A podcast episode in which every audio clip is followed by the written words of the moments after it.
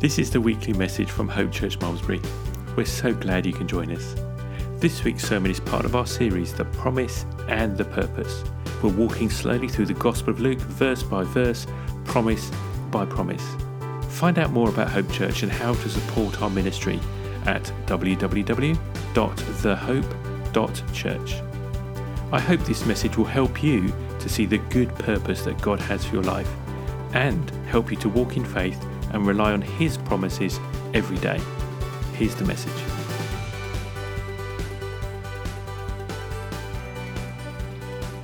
Mom, Dad, I'm pregnant. You think she said it like that? Almost like, here it is, deal with it. And by the way, your grandson, he'll be the son of the Most High God. Yeah, how, how do you even say that? The angel told her not to be afraid. And Mary, well, we know she was faithful. So maybe, maybe she just decided to believe him. That whatever was about to happen, she was gonna be okay. When do you think she realized that she hadn't accidentally found herself in this situation, but she'd actually been chosen for it? Because when you know that you're chosen, that's when you know that you're loved. And when you're loved, well, that gives you the kind of confidence you need to walk through doors everyone else wouldn't dare go through. But Mary dared. She dared to trust God as she watched Him give life, then give it up for our sakes. And it all, in the unforgettable miracles and the very scary moments, she trusted His will rather than demanded answers, walked forward instead of turned back, stepped out instead of hid.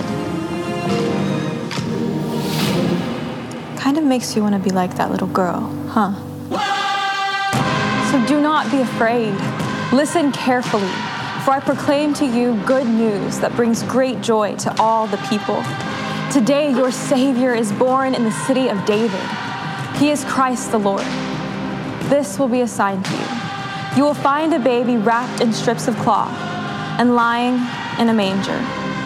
Glory to God in the highest, and peace on earth to men on whom his favor rests.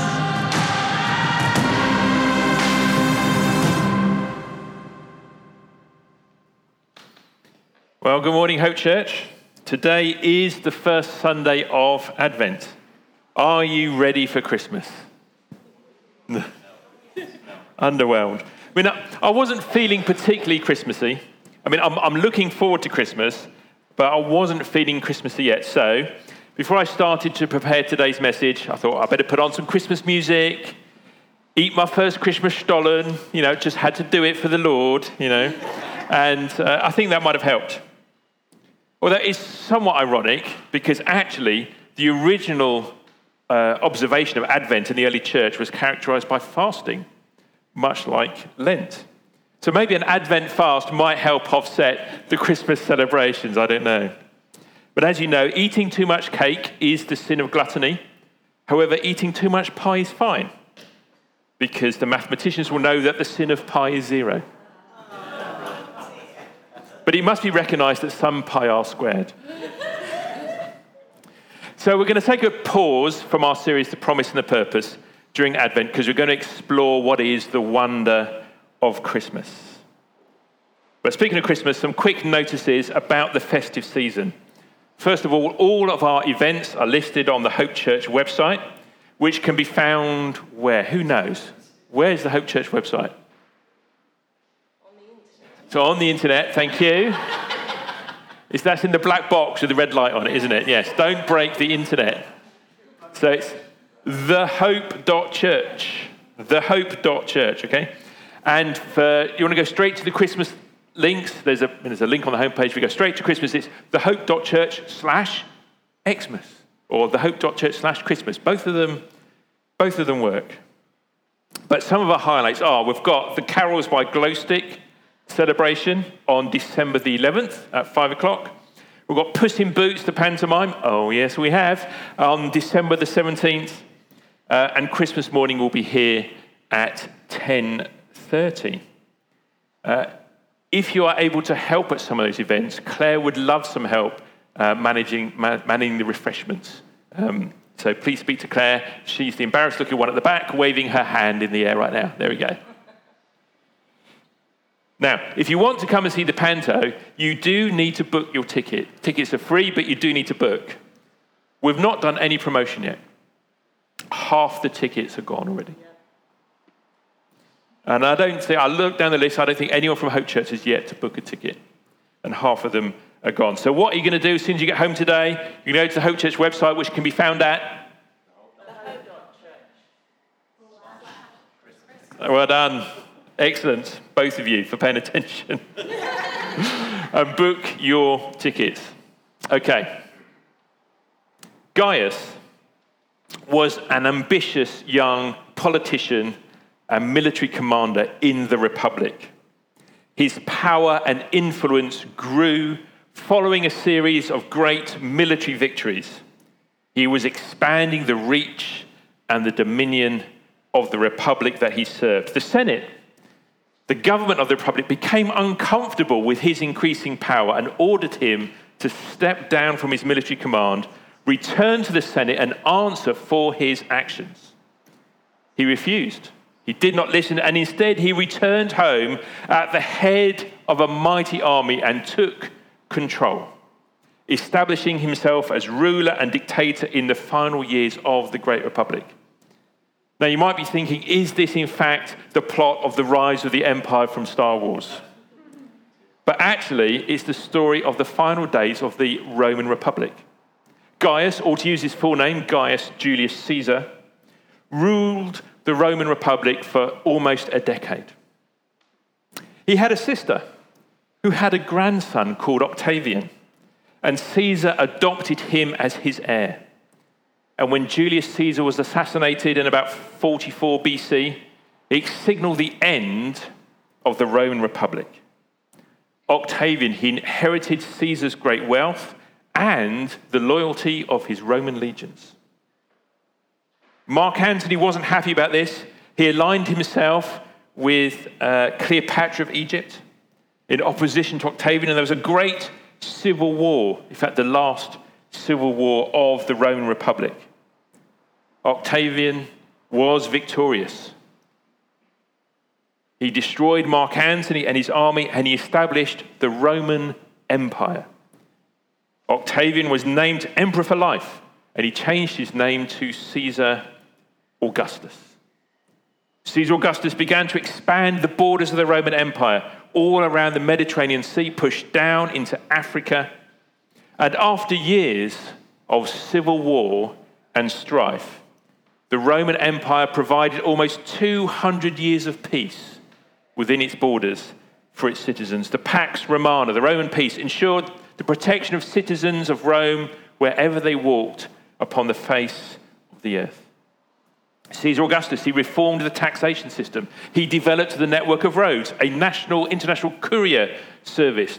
He built the Praetorian Guard and a police force and a firefighting service to protect the city of Rome, rebuilding much that had been damaged through all the wars and civil wars. Caesar Augustus, he brought peace to a violent and turbulent world. Well, rather, he enforced his own personal vision of peace with an iron fist, whether you wanted it or not. But his political and administrative brilliance enabled a vast empire to function, and he brought huge amounts of treasure up from Egypt to fund his empire. This vast empire he ruled over, he, in fact, he's considered by historians to be one of the greatest leaders in human history. And it was this, Caesar Augustus, who issued a decree. Luke chapter 2. At that time, the Roman emperor, Caesar Augustus, he issued a decree that a census should be taken of the entire Roman Empire. This was the first census taken when Quirinius was governor of Syria. And all returned to their ancestral town to register for this census. And because Joseph was a descendant of King David, he had to go to Bethlehem in Judea, David's ancient home. He traveled there from the village of Nazareth in Galilee, and he took with him Mary, to whom he was engaged, who was now expecting a child. And while they were there, the time came for her baby to be born, and she gave birth to her firstborn son. She wrapped him snugly in strips of cloth, laid him in a manger because there was no lodging available for them.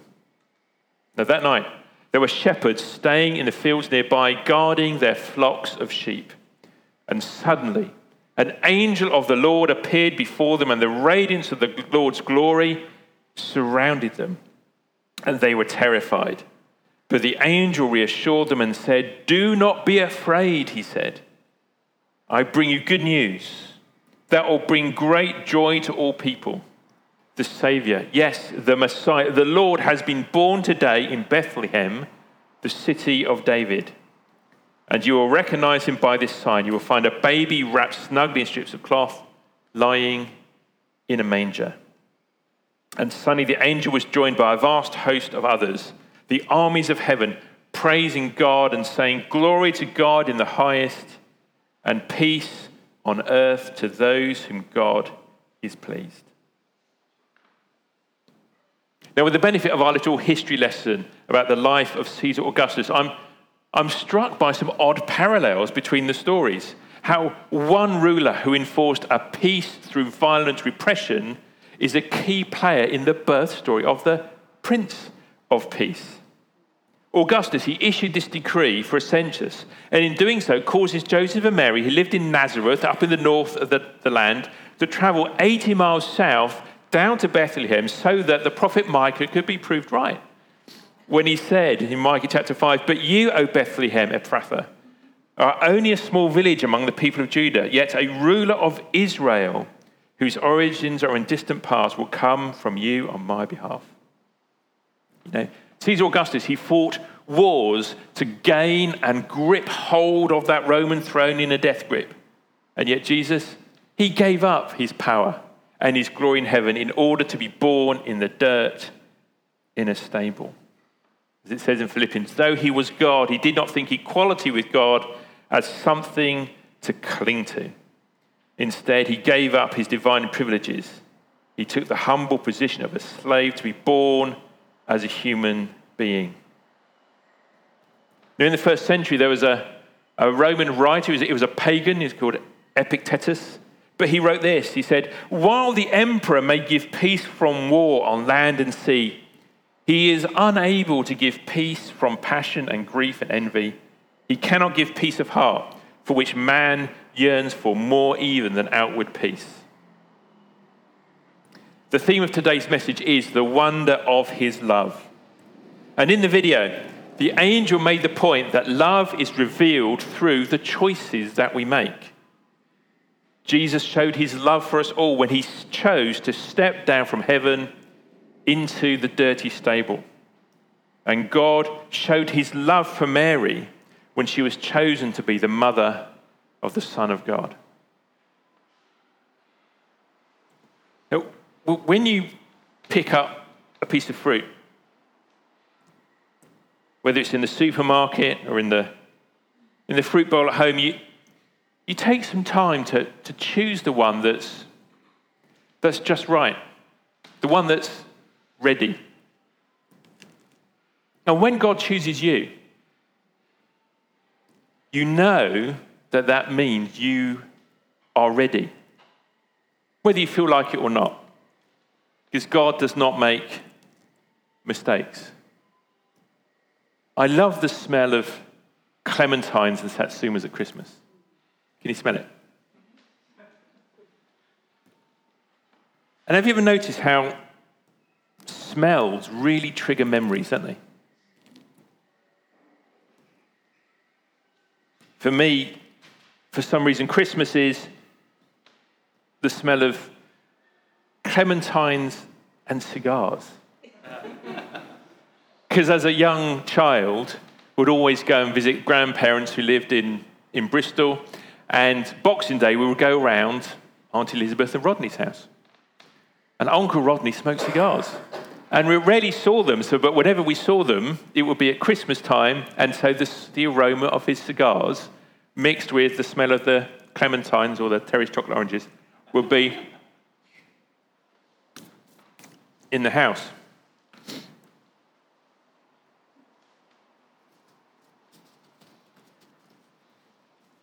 Aroma triggers memory.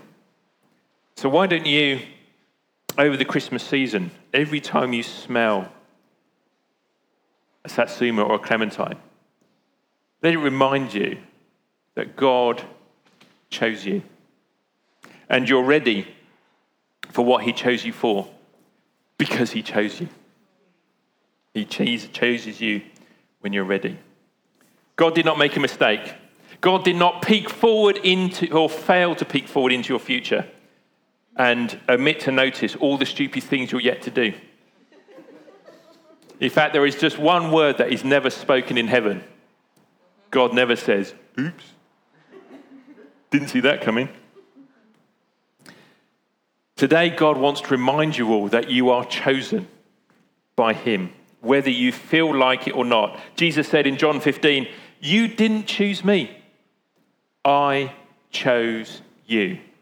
And I appointed you to go and produce lasting fruit, maybe including clementines and satsumas, I don't know.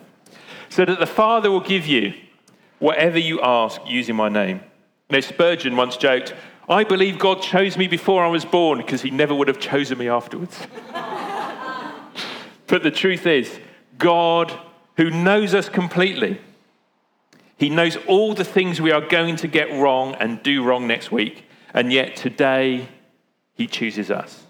And he appoints us to go and produce fruit, trusting us to do a job in his kingdom, knowing full well all the ways we are yet still to mess up and he chooses us anyway. As the angel said in the video, he said, You know when you're chosen. That's when you know that you're loved. And when you're loved, well, that gives you the kind of confidence you need to walk through doors everyone else wouldn't dare go through. And the challenge for us this week is I dare you to live as if you are chosen and loved by God. I dare you to walk forwards instead of turning back. I dare you to step out instead of hiding in the shadows. I dare you, I dare you to be loosed, to be scared and do it anyway. You know, I think through the prophet Isaiah, God speaks to us when he says in Isaiah 45, Why have I called you for this work? Why did I call you by name when you did not even know me? And the answer is for the sake of his kingdom. In the Old Testament, that was referred to as Israel. In the New Testament era where we live, it is the church. In other words, the Father says, for the sake of my family. Now, maybe it's just the influence of the stories of Dickens, but at Christmas time, we often think more about the plight of those less fortunate than ourselves and what can we do to help them. In Malmesbury, every year, all the churches club together to provide a, supermarket gift card to families who may be struggling with the extra cost of the season. And this year, Hope contributed uh, a thousand pounds into that fund from our central giving funds. And there's about probably uh, 85 families that are going to share those vouchers. Um, I think we'll buy them from Aldi this year, and they go out in early December. But thank you for your faithful giving all year round that allows us to do things like that. Earlier, Richard mentioned Sat7, which we support, the creating of Christian children's programs that are beamed into homes in the Middle East. Now, as a church, every year we donate about 10% of all of our income to local causes here in Malmesbury, to national charities in the UK, and to some international work. So, if there's a Christian charity that you support, that you care about, that maybe we could support next year, then please let us know. In our Bible passage this morning, as the shepherds were washing their socks by night out in the fields of Bethlehem, let's read again what it says. Verse 8 That night there were shepherds staying in the fields nearby, guarding their flocks of sheep, when suddenly an angel of the Lord appeared among them, and the radiance of the Lord's glory surrounded them, and they were terrified. But the angel reassured them and said, Do not be afraid, he said. I bring you good news that will bring great joy to all people. The Savior, yes, the Messiah, the Lord, is born today in the city of David. The shepherds were chosen. They were chosen by God to be among the first people to hear about and go and see the newborn Messiah. But what will they choose to do in response? Will they get up and go and see? Or will they think, oh, can't be me. I'm just a shepherd. I've got no business with angels and kings. Those angels must have got lost. They're obviously intended for someone else.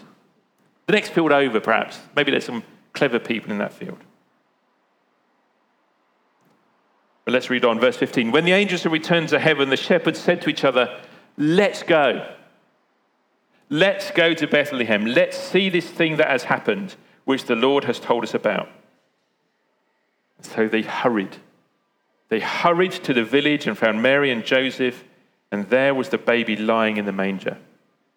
Now, those shepherds, they encouraged one another. Come on, let's go and see. Come on, let's go and see. And then they hurried. They hurried. Having chosen what to do, they got on with it immediately. The Holy Spirit reminding you right now of something that you've chosen to do but not yet started or finished. Make like a shepherd. Get on with it. Make like a shepherd and encourage one another, as it says in Thessalonians. Encourage each other, build each other up, just as you're already doing. And in Hebrews 10, it says, Let us think of ways to motivate one another to acts of love and good works.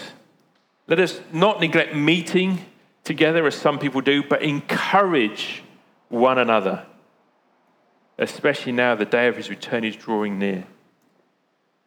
So, what is so special about these shepherds that the God of the universe chose them to be the first visitors to his newborn son? Well, I'll tell you what was special about them. They were special because God chose them. God didn't choose them because they were special. They became special because God had chosen them. And God has already chosen each one of you. And in doing so, He has made you special as well. I've noticed that, that us Christians, we spend a lot of time thinking and worrying and pondering about what does God want me to do? And the fear of doing the wrong thing often results in us doing nothing. Let me share with you a secret. What we do is not the important thing. Now, God is not looking for more servants. He is not short handed in the heavenly hosts. There are not lots of jobs left unfinished in heaven. You see, the point of being chosen by God to do the good things He prepared for us to do before the foundation of the world the point of the doing is not the completing of the jobs, it's not the ticking off the tasks on the divine to do list. The point of the things that God asks us to do is not the thing itself, but how it changes us in the doing. Because of that step of faith, that leap of faith that we have to take. Because we need to rely on God's strength rather than our own because we're forced to study His Word and open our Bibles because it's the only way we'll ever get the revelation and inspiration that we need to do the thing. The point of the thing that God chooses us to do is not the thing in itself. The point is the person that we turn into. The point is what we grow into through the doing. See, God is in the business of transforming and renewing and restoring his children. You and me, we are being transformed little by little to become more like Jesus. We have been chosen, we are being transformed. And the fastest transformations happen when we hurry and do the things that God has chosen us to do. So, this Advent season, whenever you smell the tang of the clementine, or the Terry's chocolate orange, whatever you prefer. Remember that you are chosen. And when you know you're chosen, that's when you know you're loved. And when you're loved, that gives you the kind of confidence you need to walk through doors everyone else wouldn't dare go through. Let's pray.